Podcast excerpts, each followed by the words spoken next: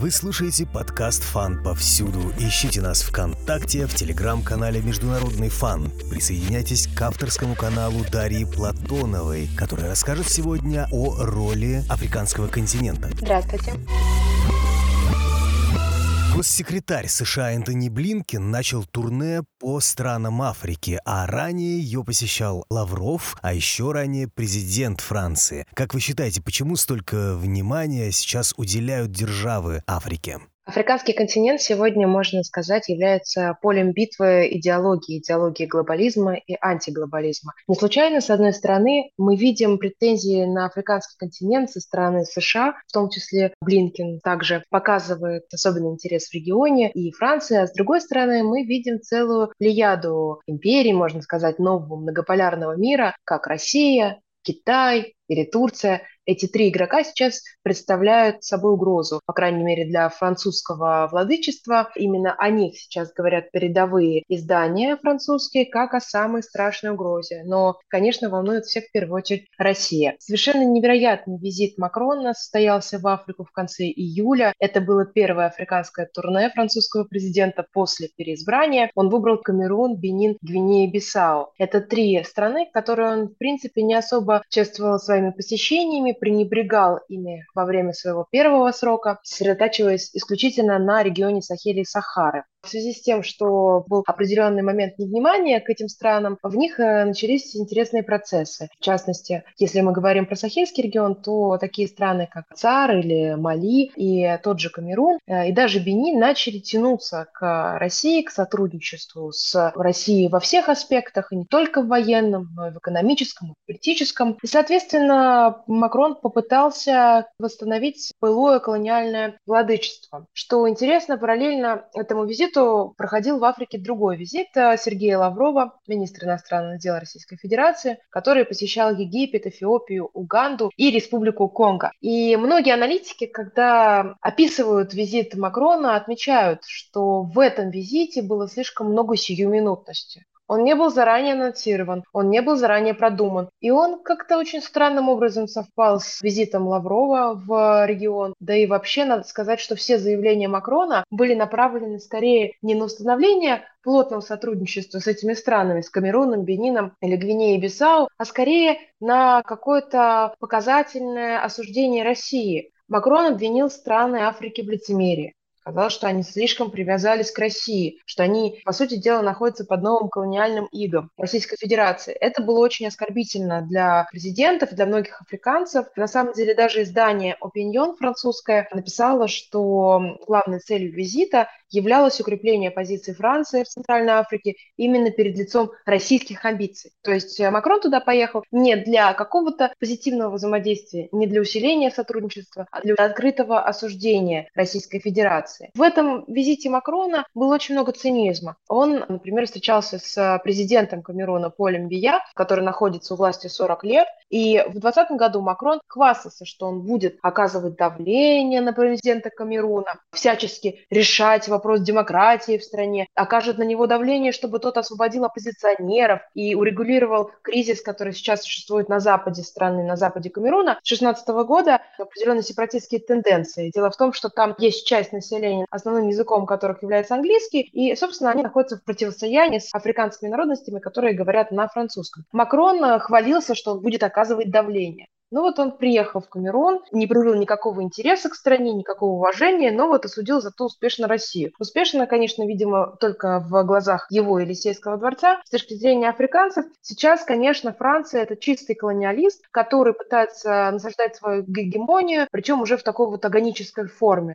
Абсолютная потеря какой-либо легитимности Франции. Франция в регионе воспринимается как угроза безопасности, как угроза независимости экономики. Поэтому надо сказать, что сейчас внимание Франции и Америки к региону усиливается в связи с тем, что их влияние ослабевает. Поэтому сейчас вот в этом агоническом ужасе, в этом агоническом страхе потерять все владычество на африканском континенте и США, и Франция, как некоторые тоже проводник интересов США, интересов глобализма, либерализма, пытаются удержаться. Но получается это крайне нелепо, в отличие от других держав, которые начинают взаимодействие с регионом, которые мыслят Африку не как колонию, а которые мыслят Африку как партнера. Здесь опять же Россия в первую очередь, потому что Россия является именно гарантом деколонизации Африки. Она не просто помогает странам обрести какой-то суверенитет в экономической плоскости, в военной плоскости, она помогает также и в идеологической плоскости, рассказывая о многополярности, предлагая модель многополярного мира, в котором все игроки равны, в котором нет какой-то иерархии. Россия предоставляет на самом деле для африканского континента огромные возможности. Возможности окончательной деколонизации, которая еще не завершена и которая сейчас находится в процессе.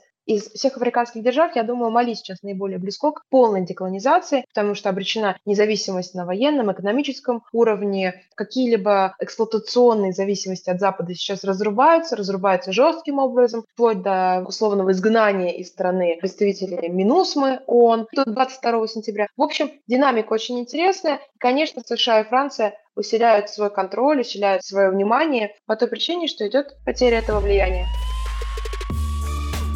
А как сказалась эта поездка на его популярности Макрона среди французов? Это крайне интересный вопрос. Казалось бы, что французы должны радоваться восстановлению влияния в регионе, да и, в принципе, правая среда, среда правоконсерваторов, эголистов к тематике Франсафрика относится с определенной симпатией. Чем больше власть Франции, чем больше зон ее влияния, тем могущественнее страна. А так рассуждают, в принципе, эголисты классические, то есть сторонники Шарля де Голля. Но сейчас Макрон совершенно хаотичен в своей стратегии по Африке. Он пытается играть в такого колониалиста, но у него нет ценностей, которые он экспортирует в регион. Он экспортирует только либерализм, коррупцию. И это сотрудничество, которое он устанавливает с африканскими странами, отнюдь не сотрудничество партнерское, а сотрудничество унизительное. Сотрудничество, как будто бы ты устанавливаешь контакт со своим вассалом. И поэтому, конечно, во Франции такая стратегия Макрона крайне негативно оценивается. Если мы говорим о тех людях, которые представляют Галлийский фронт, и все-таки симпатизанты Франс-Африки, или, по крайней мере, считают, что Франции не стоит выводить свои войска из, например, Сахеля, они говорят, что Макрон непоследователен, что он слишком хаотичен.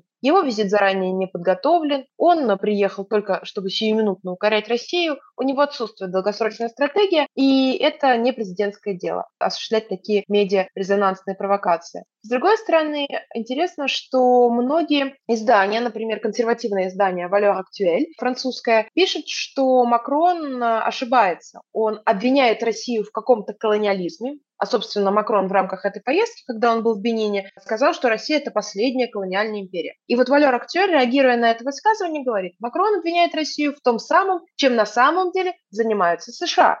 И у Макрона есть причины для беспокойства. Цитирую. Его американские хозяева теряют квадратные километры украинской территории. Так что, если говорить об империях, вот что важно, отмечает издание Валер Актуэль. США доживает свои последние годы в качестве первой сверхдержавы мира. Они могут сохранить свой уровень жизни только за счет обнищания других стран, включая страны Европы. Таким образом, Макрона не принимают фактически никто. Левые критикуют его за то, что он устраивает вот эту Франс-Африку. Опять колониальные отношения. Правые, которые, казалось бы, может быть, и примут усиление влияния Франции на африканском континенте, говорят, что он на самом деле не воспроизводит французских интересов, а действует под дудку американского диктата. И нейтральные издания говорят о том, что он вообще не имеет никакой стратегии и хаотичен, что он живет вот этим медиахайпом. Поэтому рейтинг Макрона снижается, последовательно снижается. И здесь, конечно, внешняя политика во многом тоже имеет решающую роль. Франс-Африка – это такая черная страница в истории макроновского правления, потеря контроля над Африкой, ну и, собственно говоря, унижение. Потому что не секрет, что для многих правых консерваторов те солдаты, которые умерли в Мали в борьбе с терроризмом, хоть они не особо эффективно боролись с этим терроризмом, но все равно это некоторый символ такого вот француза, который борется с чем-то за правду вот где-то далеко. А как бы Макрон совершил абсолютно диверсию. Во-первых, он допустил вывода контингента из Мали для французов, для французских правых консерваторов. Во-вторых, он не смог сохранить достоинство Франции. Ведь вывестись можно по-разному.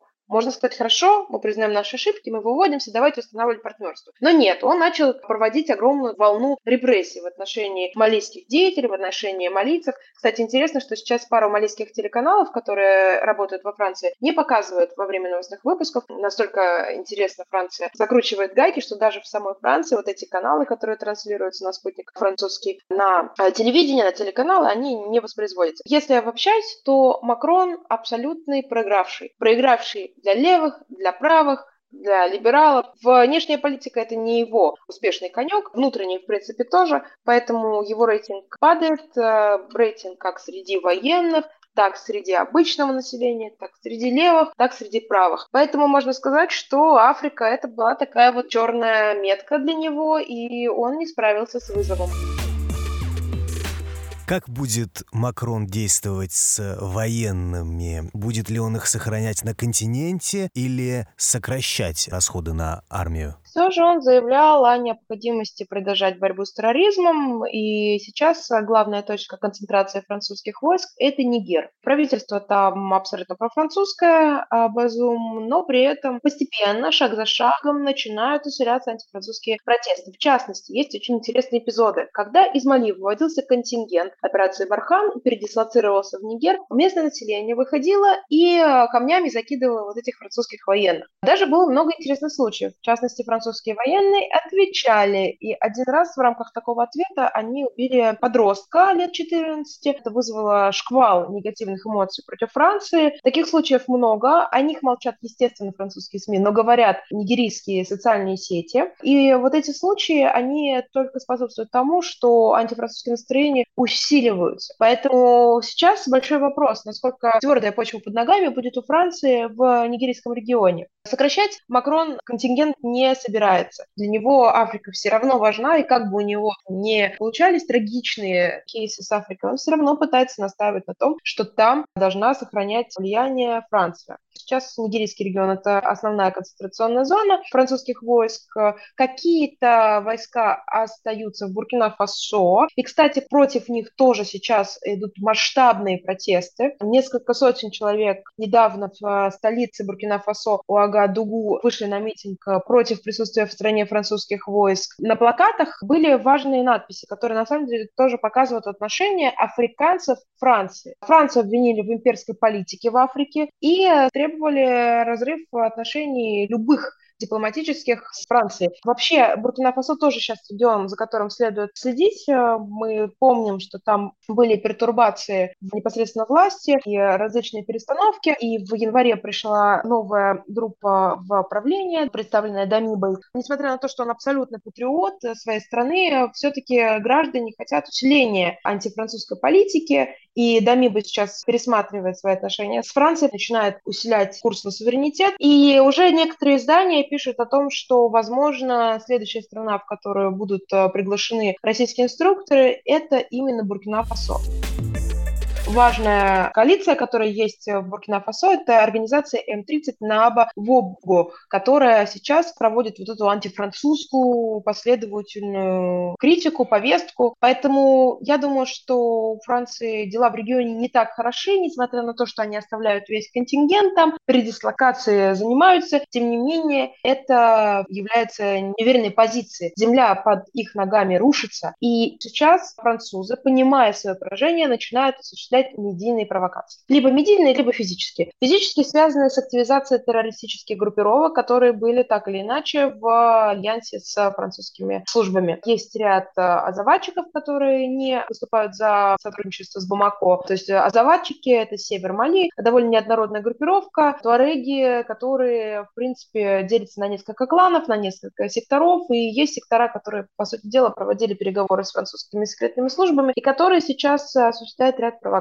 Мы можем ожидать, что в медийном фронте, это уже проявляется, могут быть обвинения различных групп в каких-то незаконных действиях. Собственно, мы видим сейчас провокации против малийской армии, также была волна против российских военных, абсолютно фейковая, постановочная история, которая крутилась по большинству французских телеканалов. Поэтому в связи с этой потерей влияние в регионе, нам стоит ожидать также множественных медийных провокаций. Нужно проверять, выверять, уточнять у источников в регионах, что происходит, и читать, конечно, местные СМИ, местные социальные сети, потому что очень многое проявляется там. Если открыть, например, реакции на визит Макрона в Африку, то мы просто увидим колоссальную критику со стороны африканцев. Ни одно СМИ так хорошо не рассказывает о том, как относятся реально африканцы к этому французскому диктатору.